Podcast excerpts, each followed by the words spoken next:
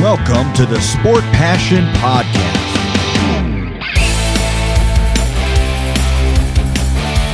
And here is your host, Lars Marendorf.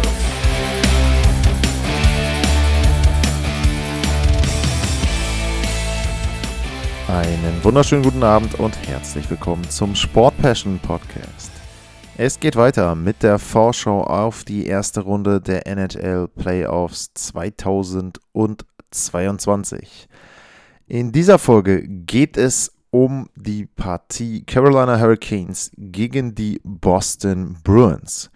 Carolina hatte die beste Saison in der Franchise-Geschichte, hat 54 Spiele gewonnen, 20 Niederlagen, 8 mal Overtime oder Shootout, 116 Punkte gesammelt und hat damit auch zum ersten Mal die Metropolitan Division gewonnen.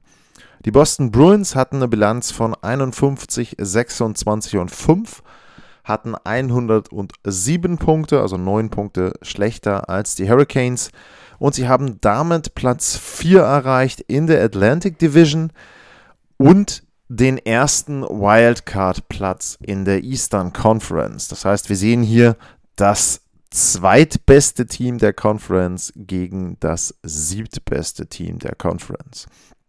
Es gab bisher zwischen den beiden Franchises sechs Vergleiche. Ich sage Franchises, weil die ersten beiden Vergleiche 90 und 91 zwischen den Boston Bruins und den damaligen Hartford Whalers stattgefunden haben. Und danach gab es Serien 99, 2009, 2019, 2020, also zweimal hintereinander vor kurzer Zeit und jetzt eben diese Serie.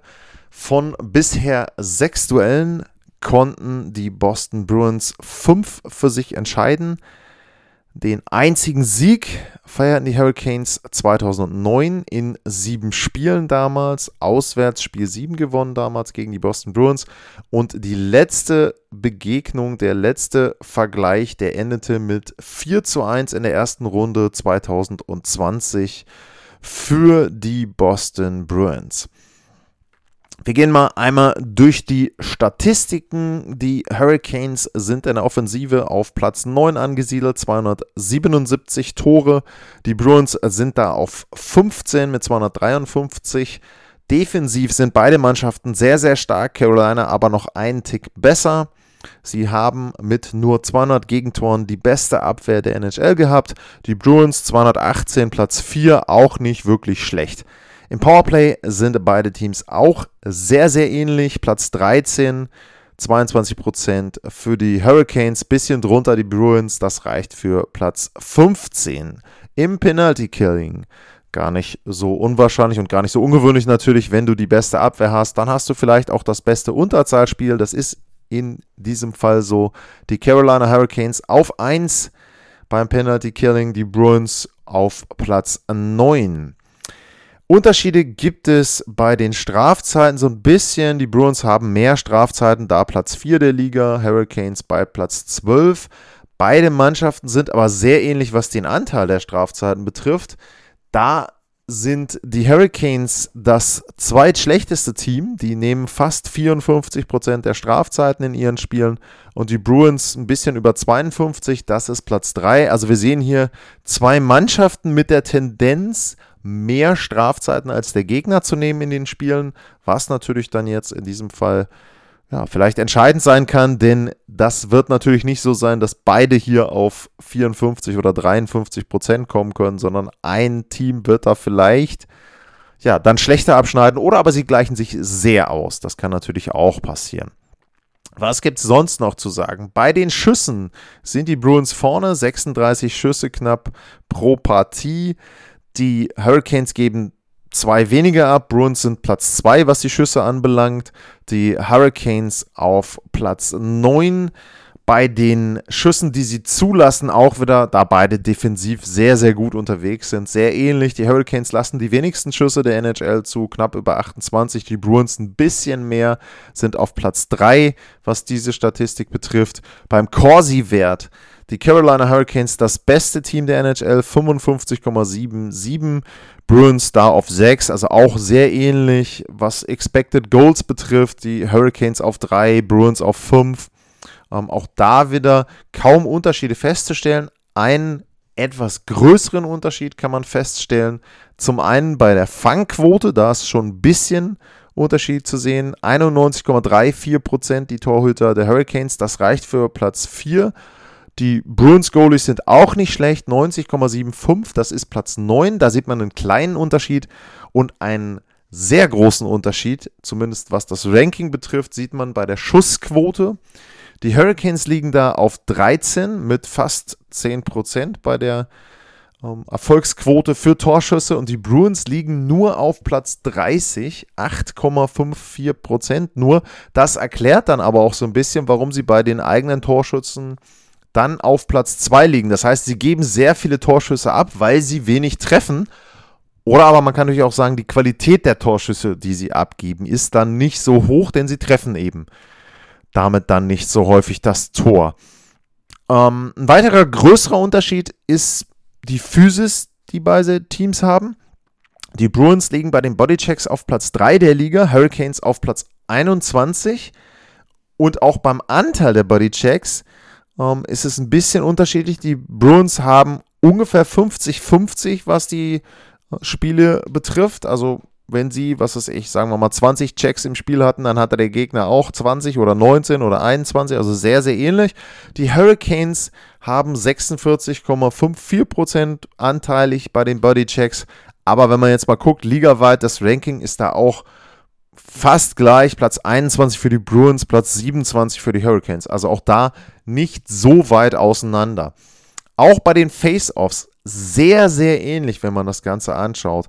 Die Boston Bruins sind auf Platz 3, haben ja mit Bergeron den Spezialisten in der NHL. 54,2% der Anspiele werden da gewonnen. Die ähm, Hurricanes sind auf Platz 4 mit 53,9. Also auch da sehr, sehr ähnlich. Das heißt also, wenn man jetzt wirklich mal sich die ganzen Statistiken anguckt, dann gibt es kaum signifikante Unterschiede zwischen diesen beiden Mannschaften. Obwohl man ja sagen muss, was jetzt die Punkte betrifft, sind sie schon neun Punkte auseinander. Ähm, also da schon eine kleine Lücke. Aber wie gesagt, ähm, ansonsten, es lässt sich wenig ablesen. Ähm, der Trend in die Playoffs, auch da kann man nicht so wirklich sagen, ein Team ist favorisiert. Klar, in den letzten 10 waren die Hurricanes besser, eine Bilanz von 8 zu 2, Boston nur 6 zu 4. Wenn man das Ganze aber ausweitet auf die letzten 20 Spiele, dann war es so, da hatten die Hurricanes 13 zu 5 zu 2, Boston 13 zu 7. Also auch da sieht man sehr, sehr ähnlich bei den letzten 20 Spielen. Vielleicht spricht es ein bisschen mehr für die Hurricanes, dass sie diese 8-2-Bilanz in den letzten 10 hatten, denn Boston hat im Grunde ja noch drum kämpfen müssen, um diesen Wildcard-Platz oder sogar noch ein bisschen höher zu rutschen, um eine bessere Paarung zu bekommen. Und da muss man sagen, mit 6-4 in den letzten 10, das ist schon ein bisschen enttäuschend. Da wirkte es schon so, als ob ihnen da, ja, weiß ich nicht, vielleicht ein bisschen die Luft ausgeht. Auf der anderen Seite ähm, ist es eben auch so, kommt natürlich auch immer drauf an, wie die Spiele laufen und ob du dann eben da vielleicht das eine oder andere Mal ja, ein Back-to-Back -Back hattest, einen guten Gegner erwischt hast. Ähm, das können natürlich auch Dinge sein, die dort eben ja dann eine Rolle spielen. Ähm, wenn man jetzt mal guckt auf die Serie, was könnte entscheidend sein, dann gibt es einen großen, großen Punkt bei den Carolina Hurricanes, das sind die Torhüter. Ich habe es schon erwähnt, sie haben die beste Defensive der Liga. Sie haben Torhüter, die eine wirklich gute Fangquote haben, viertbeste Fangquote der NHL. Und wenn man jetzt aber sieht, dass Frederick Anderson auf jeden Fall wohl Spiel 1 ausfällt, ähm, kann auch sein, dass er sogar auf jeden Fall Spiel 2 ausfällt, dann muss man schon sagen, okay, das ist schon mal ein Verlust, aber auch da sei erwähnt, ich meine, ich habe die Serie von Toronto schon ähm, ja, vorhergesagt und darauf geschaut. Seit 2015 hat Anderson auch keine Playoff-Serie gewonnen. Das heißt, man könnte jetzt natürlich sagen, naja, ähm, ist für die Hurricanes schlecht, wenn der vermeintliche Nummer 1 Torhüter da ausfällt. Aber wenn der keine wirklich gute Playoff-Bilanz hat, dann mag sogar so sein, dass es vielleicht ähm, gar nicht so schlecht ist, dass Anti-Ranta eben ja jetzt dann wahrscheinlich zumindest das erste Spiel bestreiten wird, wenn man sich mal anguckt, äh, was Runt da für Statistiken in der Postseason bisher hatte, ähm, dann stehen da ganze fünf Spiele und eine Fangquote von 84% und ein Gegentorschnitt von 3,59. Das ist nicht so wirklich beeindruckend. Ähm, und wenn man jetzt auf die Saison guckt, ähm, dann war er sicherlich solide mit 91,2% und 2,45 als Gegentorschnitt, aber eben natürlich dann nicht ganz so gut wie Anderson. Und das könnte natürlich jetzt speziell in den ersten beiden Spielen entscheidend sein. Wenn du dann natürlich deinen Heimvorteil verlierst gegen die Boston Bruins, kann es schwierig werden. Was gibt es noch zu sagen zu der Serie?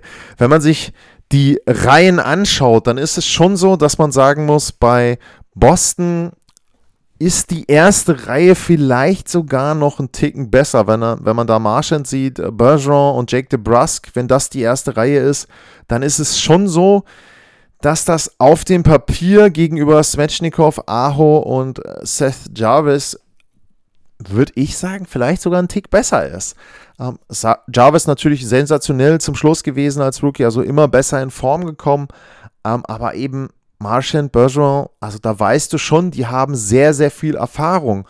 Wenn man dann weitergeht und auf die zweite Reihe schaut, Taylor Hall, David Pasternak in der zweiten Reihe bei den Boston Bruins, dann ist es auch da wieder so, dass ich da sage, Mensch, ähm, also klar, äh, Carolina hat mehr Punkte, hat das Heimrecht, aber auch da würde ich erstmal sagen, wenn man die Reihen direkt gegenüberstellt und sagt, die zweite Reihe sind Domi, Trocek und Terravainen, dann ist das nicht schlecht, was Carolina da hat. Aber wie gesagt, mit Taylor Hall und Pasternak und Eric Haller auch, hast du da schon eine sehr, sehr gute zweite Reihe. Auch da wieder die Bruins vielleicht einen Ticken weiter vorne, wo das Ganze dann so ein bisschen Richtung Carolina kippt, ist die dritte Reihe, Niederreiter, Jordan Stahl, ähm, Jasper Fast, ist sicherlich besser einzuschätzen gegenüber Frederick Cole und Smith auf der anderen Seite bei den Bruins.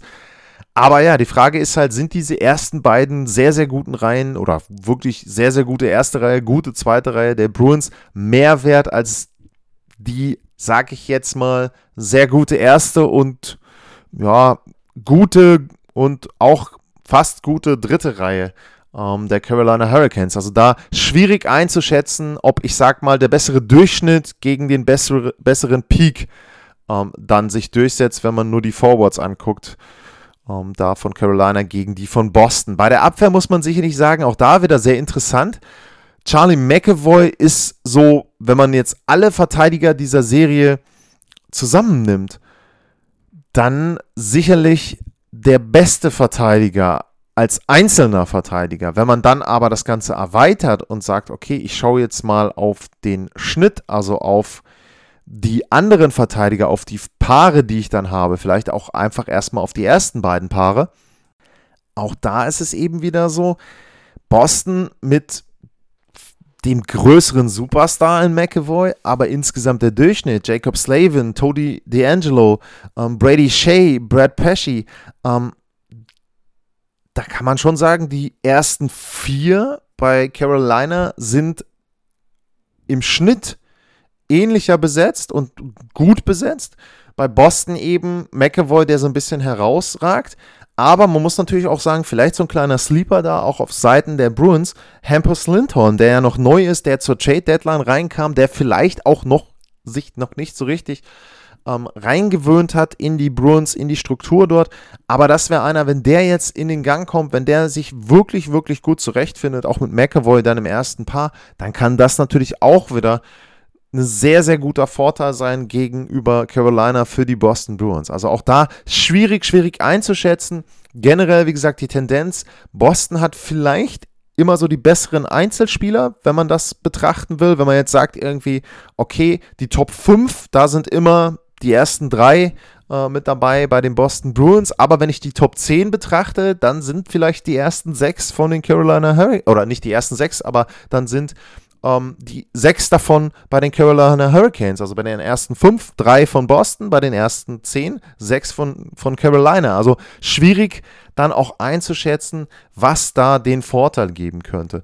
Wenn ich nochmal zurückgehe auf die Statistiken, ich habe es ja auch da gesagt, es ist auch da unglaublich eng. Man könnte ja denken, jetzt Boston, dadurch, dass sie eben diese Superstars haben, müssten sie zum Beispiel im Powerplay einen Vorteil haben. Aber da sind sie im Moment nur auf Platz 15. Aber auch da ist es natürlich so, man muss da ein bisschen warnen. Denn wenn die einmal heiß laufen, wenn die wirklich auf einmal in diese Automatismen reinkommen in der Playoff-Serie, wenn du denen auch die Gelegenheit gibst, dort eben dann entsprechend das Powerplay ein bisschen einzuspielen, dann kann das ganz schnell nach hinten losgehen. Dann können die durchaus ganz schnell wieder bei ihren 26, 28, 30 Prozent landen, die sie da ohne weiteres in der Lage sind, dann als Erfolgsquote zu haben. Auf der anderen Seite sage ich mal, das Powerplay von Carolina mit 22%, Platz 13, das ist klar, auch da kann es natürlich Ausreißer nach oben geben, aber die gab es in den letzten Jahren nicht unbedingt und deswegen würde ich sagen, da vielleicht so, wenn man den kleinen Vorteil dann da wieder auf Seiten der Hurricanes sehen will. Ähm, ich muss sagen, mit der Serie habe ich mich wirklich schwer getan, auch zu tippen, weil man auch da ja wieder sagen muss, die Bruins, man sagt jetzt im Prinzip schon seit mehreren Spielzeiten so, das letzte Hurra, die letzte Spielzeit mit diesem Kern, mit dem sie dann nochmal angreifen wollen und den Stanley Cup gewinnen wollen. Ich habe mich dann letzten Endes dafür entschieden, die Carolina Hurricanes in sechs Spielen vorne zu sehen. Warum habe ich das so getippt? Weil ich glaube, dass Carolina auch in den letzten Jahren sehr, sehr gutes Eishockey gespielt hat, dass sie eine gute Struktur haben, dass sie einen guten Coach haben, dass sie auch eben durch ihr Kollektiv sehr, sehr gefährlich sind, dass sie nicht darauf angewiesen sind, dass die erste Reihe trifft, dass eben ja, Smetschnikow oder Aho treffen. Sie können eine Serie oder zumindest Spiele auch gewinnen, wenn die anderen dann eben dafür einspringen können.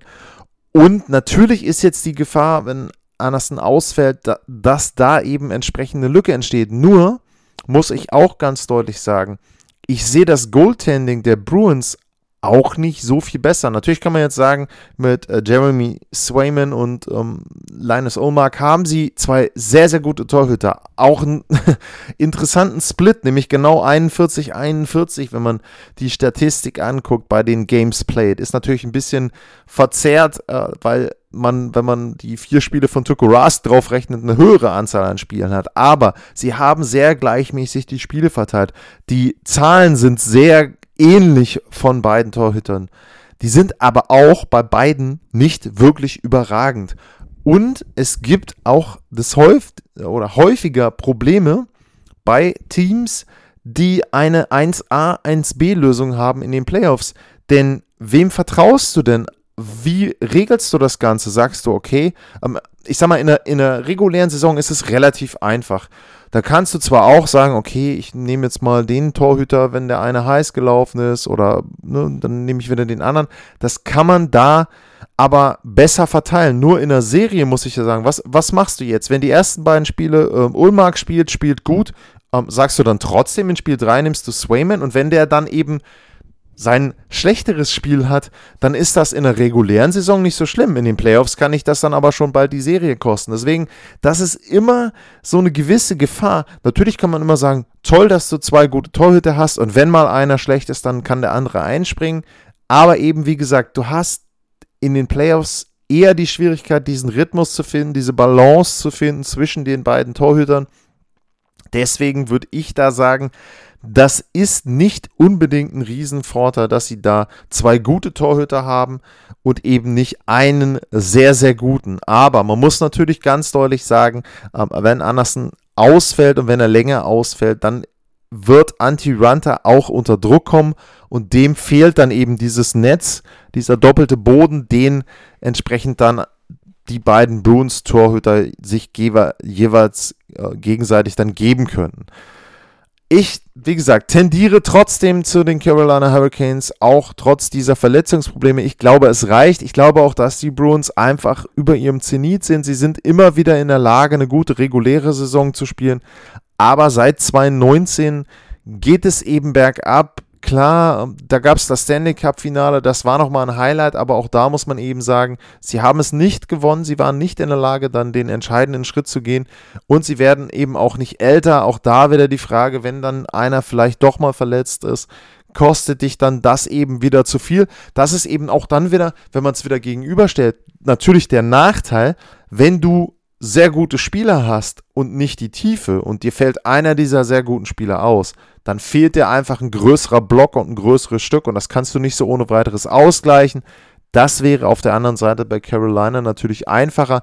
Also wie gesagt, es ist sehr, sehr knapp. Ähm, ich habe jetzt sechs Spiele getippt für Carolina. Ich kann mir auch vorstellen, dass es dann eben in sieben wird im Heimspiel.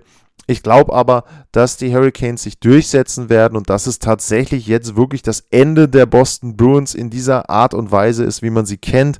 Eben auch daran abzulesen, dass es die Wildcard 1 Position ist, die sie hier belegt haben und nicht irgendwo vorne, irgendwo auch eine Serie mit Heimrecht. Ich glaube, sie hatten zum Beispiel im letzten Jahr auch Glück, ähm, dass sie in der ersten Runde die Capitals hatten und nicht irgendeinen anderen Gegner.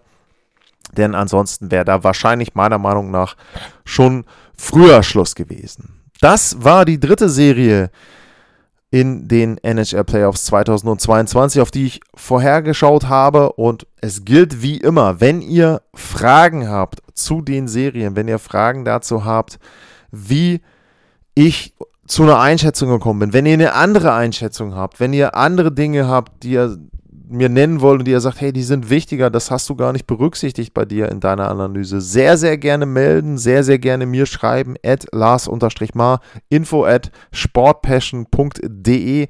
Das wäre dann eben entsprechend, ja, meine Kontaktmöglichkeit, um da eben dann entsprechend von euch dran teilzunehmen an den Themen, dieser Sendung. Ja, was gibt es noch zu sagen? Es gibt die NHL Bracket Challenge, das habe ich schon erwähnt. Da gibt es unsere kleine, aber feine Liga bei Sport Passion und da ist es mittlerweile so, dass wir da schon bei neun Teilnehmern sind. Also wenn jemand da Lust und Zeit hat, dann könnt ihr da dran teilnehmen. Äh, ich habe den Link schon bei Twitter geteilt. Ich werde das auch jetzt nochmal mal machen und dort könnt ihr entsprechend dann ja versuchen eure Tipps abzugeben und zu schauen, wie ihr da eben dann abschneidet. Ich habe es schon mal gesagt, wenn ihr ein Bracket habt, könnt ihr an, euch vor an mehreren oder meldet euch vor an mehreren Ligen an und dann nehmt dieses eine Bracket für mehrere Ligen. Ich habe zum Beispiel jetzt vier Stück. Ich bin bei der normalen NHL League, ich bin bei TNT, bei dieser Beat Gretzky League und ich bin bei der Run NHL Bracket Challenge. Und ja, ich fände es toll, wenn es trotzdem bei Sport Passion noch ein paar mehr Teilnehmer geben würde und wenn man da eben dann auch gegeneinander so ein bisschen tippt. Wie gesagt, die NHL hat es diesmal so gemacht, dass man noch bis Spiel 2 tippen kann, also das vielleicht auch dann eben entsprechend ein kleiner Vorteil, um dann nach dem ersten Spiel nochmal seinen Tipp zu korrigieren. Das war's für heute. Wie immer bedanke ich mich für die Aufmerksamkeit. Ich hoffe, Ihr bleibt gesund und dann geht's weiter mit der nächsten Vorschau auf Runde 1 in der nächsten Ausgabe. Tschüss.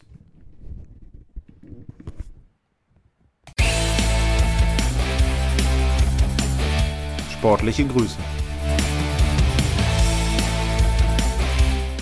Das war's, euer Lars.